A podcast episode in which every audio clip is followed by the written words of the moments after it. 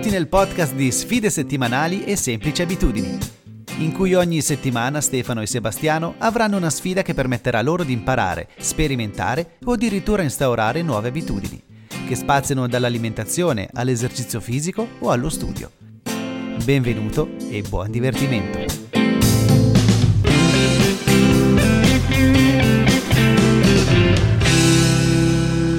L'ultima volta abbiamo parlato di cambiamento. Le persone quando vengono da te in studio, Andrei, ci sarà dei, degli argomenti principali che vanno a toccare? Secondo me potremmo dedicare delle puntate su quello. Insomma, dei punti comuni che vedi nella, in svariate tipologie di persone che vogliono cambiare. Sono magari un po' le prime magari, cose che vai a approcciare. Magari dei blocchi che hanno le persone. Ecco, delle resistenze, per esempio, che abbiamo citato l'ultima volta. Possiamo parlare anche di quelle. Oh, potremmo parlarle oggi, no? O no? Delle resistenze. Sì. Non saprei come impostare il discorso, forse l'input dovrebbe arrivare dallo psicologo, ma... Eh sì. Sì, potremmo, potremmo. Se hai idee, Andrei? Beh, mh, mm, allora, un po' tutto il discorso delle resistenze è inevitabilmente legato al concetto di setting. Questo io ci torno e ci ritornerò magari più e più volte perché trovo sia un concetto fondamentale e che se quel punto lì non è chiaro, tutto il resto dopo diventa più, flu, più fluido, più, più, variabile. Ecco, aggiungi variabili su variabili e non si... Una resistenza tu la puoi vedere meglio se ci sono delle... Il set, se il setting è costante, chiaro e ben definito dall'inizio. Allora, definiamo bene cos'è il setting. Sì, setting principalmente quando si parla di setting è, è un'impostazione che può essere sia mentale che fisica di chi fornisce un servizio e, e sono le basi, sono gli accordi, è un po' come un contratto relazionale un contratto che ecco, può essere relazionale, più relazionale, diciamo, nel mio campo, ma può essere considerato in ogni caso un contratto, un contratto di lavoro, il contratto che tu proponi come professionista a chi è poi il tuo utente, paziente, cliente col quale ti rapporti. E quindi sono, è un insieme di regole che hanno a che fare con lo spazio, lo spazio di incontro. Ecco, ad esempio, per noi in questo momento lo spazio di incontro è uno spazio virtuale. Dopo ha a che fare con il tempo. Noi, ad esempio, per poter fissare questo, questo incontro, abbiamo avuto vari processi.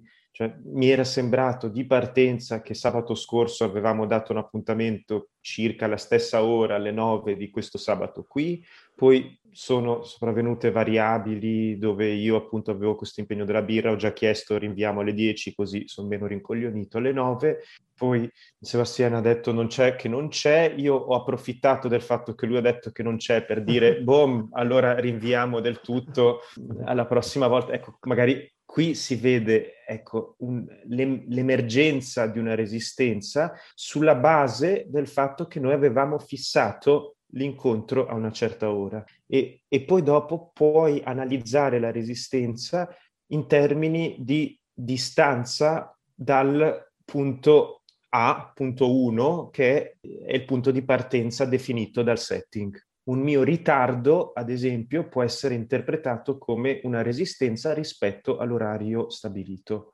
Un mio mancato obiettivo può essere una resistenza. Un mio mancato pagamento, ecco, quello è un'altra variabile del setting, c'è lo spazio fisico, virtuale, eccetera, il tempo, l'orario di incontro, e eh, anche le regole che poi ci sono possono essere in termini di pagamento. Ogni volta che ci vediamo, io per 45 minuti di servizio ti faccio pagare X franchi e l'accordo che se tu non mi avvisi prima che non ci sei eh, per l'appuntamento, prima, almeno per la regola per me può essere in un tempo utile per poter fare qualcos'altro per poter pianificare quel tempo a disposizione in un altro. Di solito si mette il limite alle 24 ore prima altri possono dire in ogni caso la regola è che tu la seduta o l'incontro lo paghi comunque e su quella base lì dopo tu sei libero di venire, non venire, ma noi abbiamo l'accordo e io in ogni caso come professionista ci sarò. Ecco, anche se tu non vieni, io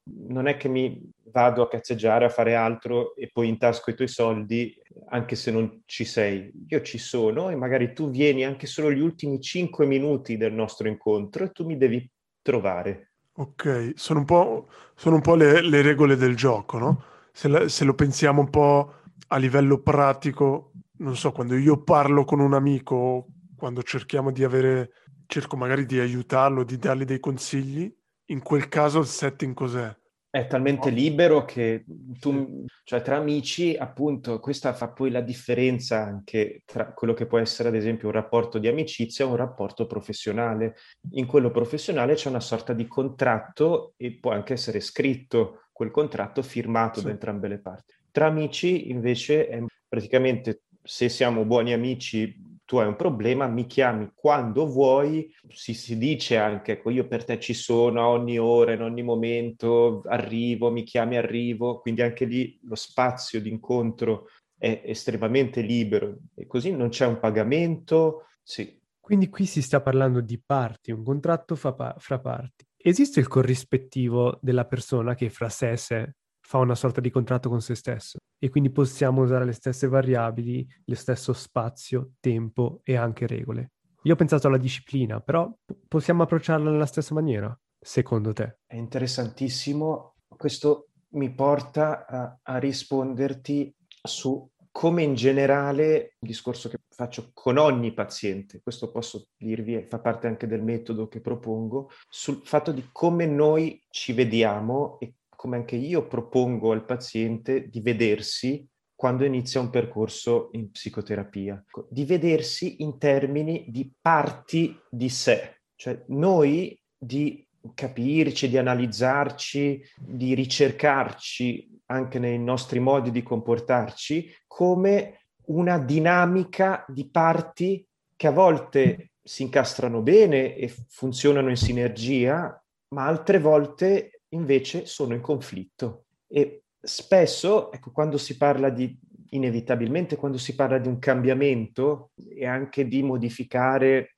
magari certe abitudini, può essere il fumo, ecco, cambiare abitudini alimentari, un progetto come il mio, ecco, introduciamo qualcosa di nuovo, c'è sempre un funzionamento antecedente, qualcosa che funziona e un comportamento che risponde, che è, ut- è funzionale a soddisfare alcune parti di me che entra in conflitto con il nuovo comportamento che vogliamo introdurre, che è funzionale a soddisfare altre parti. Ne- nel concreto, io voglio dimagrire o voglio fumare, c'è una parte di me che è attenta all'aspetto della salute, molto consapevole che fa bene non fumare, che fa bene mangiare sano.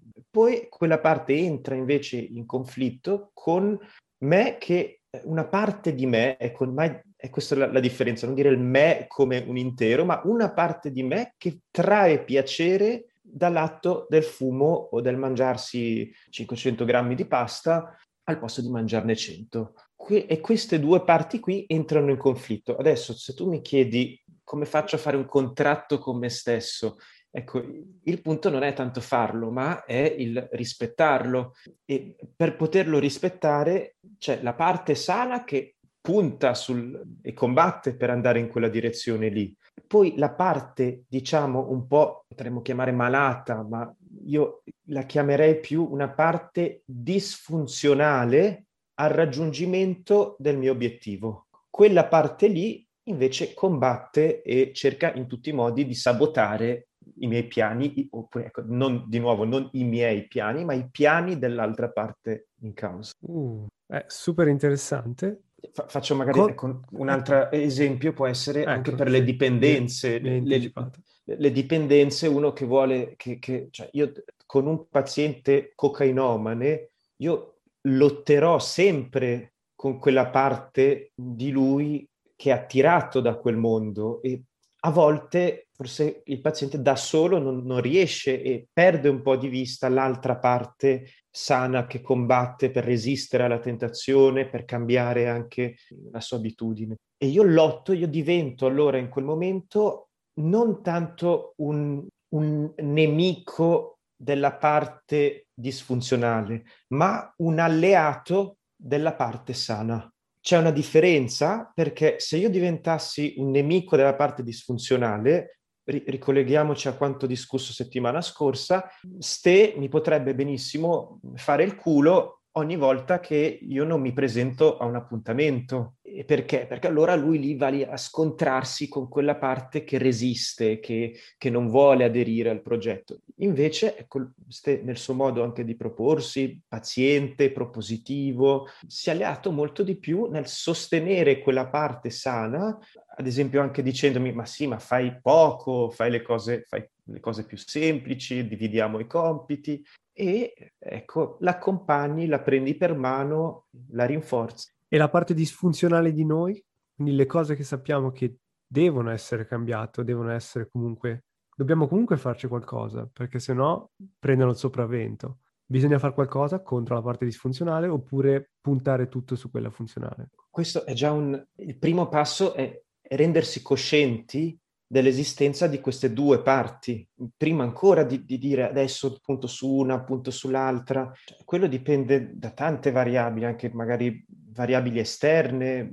al, al, contesto stesso. Magari in un giorno io sono più riposato, più carico, ho ricevuto una chiamata che mi ha dato la carica, sono di buon umore, c'è la ragazza che ha fatto un bel programma, abbiamo... Ecco. Invece metti che ho litigato con la ragazza, ho litigato col collega di lavoro, sono super scazzato. Allora, dallo scazzo, ad esempio, molto spesso uno dice sono troppo stressato, fumo fumo quando ho gli esami, fumo quando sono sotto stress, oppure bevo perché voglio dimenticare o sono veramente scazzato, ma poi dopo diventa anche un bevo per far party, per, per festeggiare e si generalizza al punto tale che bevo sempre praticamente, se bevo. Ma... Posso... Quindi in quel caso... Eh, mi è venuto un esempio stupido, eh? però pratico, per dire che magari bi- cioè, bisogna magari far condividere le due parti ti parlo magari, ad esempio, della Nutella, una cosa stupida, però per tanti mi sa che può essere anche un problema, no? Come a tutti, anche a me piace, però cerco veramente di limitarla. Più che altro, la cosa più semplice, non la compro. Quindi la parte buona mi dice non comprarla, la parte malvagia mi dice di comprarla e mi tenta ogni volta. Cosa faccio? Quando torno dai miei genitori, mangio la Nutella e me la lascio un po' come sfizio. E so che così è un po' come dicevete il setting è quello. Io so che quando sono lì la posso mangiare se voglio se non voglio no. E ogni volta che vado a fare la spesa cioè, proprio la sento la voce. Prendo la Nutella e quasi ci parlo. E mi dice ma sì dai per questa volta ma, ma prendi quella piccola almeno. Eh, ecco che parlano è... le due parti no? Prendi ma quella piccola sì, dice una parte sì, all'altra. E l'altra poi mi dice sì ma guarda, guarda, guarda gli zuccheri. 58% sono solo zuccheri e quindi alla fine di solito vince sempre la parte buona. La scorsa settimana ha vinto quella malvagia e mi sono comprato la Nutella. Però magari, okay. non so, così come sfizio. Non so perché. Perché. Però so che quando la finisco non la riprendo. Cioè non so se è utile avere comunque questo come una valvola di sfogo e dire ogni tanto la parte malvagia lasciamola. Ma parliamo di Nutella eh, in questo caso. Però non so se si può generalizzare su altre cose. Ad esempio, sentivo, sento un professore eh, italiano che parla di nutrizione e lui dice come è importante settarsi una dieta in cui, ok, sei giorni a settimana cerchiamo di non sgarrare e un giorno cerchiamo di mangiare quelle cose un po' sfiziose. Io, quello che hai detto, sottolineerei molto il, il dialogo tra le parti, perché eh, spesso ecco, quel dialogo lì passa un po' inosservato rispetto a quello che è il risultato finale, cioè il processo va un po' a perdersi rispetto al fatto che tu hai comprato oppure no la Nutella. Mi dici ho comprato la Nutella, io avrei potuto chiederti anche ma eh, poi alla fine hai comprato un barattolo grande o piccolo? Il barattolo che c'era, no? Grande. sì, ok. Ecco, un po' ti giustifichi anche era quello che c'era, non potevo fare altrimenti. No, no, ce n'erano altre, eh, però ho preso quello. Hai preso quello grande. Sì. Anche, anche, quello grande poi è il risultato del, del dialogo no, che può essere più o meno esplicitato, cioè proprio in termini di quasi io sento una voce, poi quella voce lì e poi mi faccio un, un ragionamento interno io e una volta esplicitato ecco, poi si arriva anche un esito, la cosa pende più da una parte e dall'altra e poi si prende una decisione. È importante, da soli a volte questo dialogo è, di, è, difficile esserne coscienti fino in fondo, oppure si sa benissimo che, che alla fine va a finire così, ma non, non, lo si esplicita così. Con qualcuno può essere dopo utile considerare queste voci qui, questa è anche la proposta de- dell'approccio psicana- psicanalitico, ma anche proprio specifico del mio metodo, si considerano queste voci come se fosse una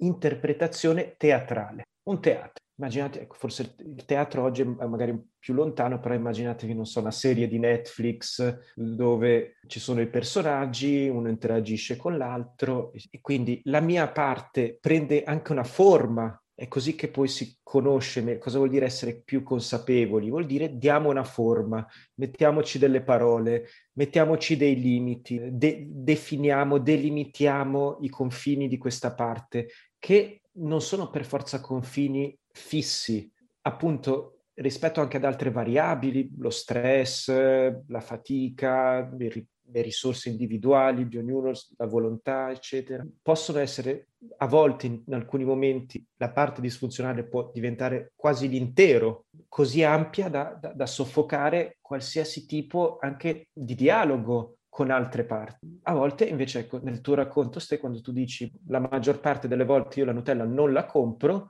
vuol dire che la maggior parte delle volte è l'altra parte ad essere più forte, più solida. Se, se cos'è, mi è venuto in mente, è che io cerco sempre un, un compromesso. Cioè, questo caso è stato durante le vacanze di Natale. Non ho preso il chilo, i due chili che di solito magari prendo, pure mangiando, perché comunque sono riuscito a fare sport, a non esagerare. Ed è stata un po' la parte buona che ha detto, ok, alla fine sei stato molto tempo mangiando Nutella e non hai preso chili, ma sì, dai, prova e prendi questo barattolo.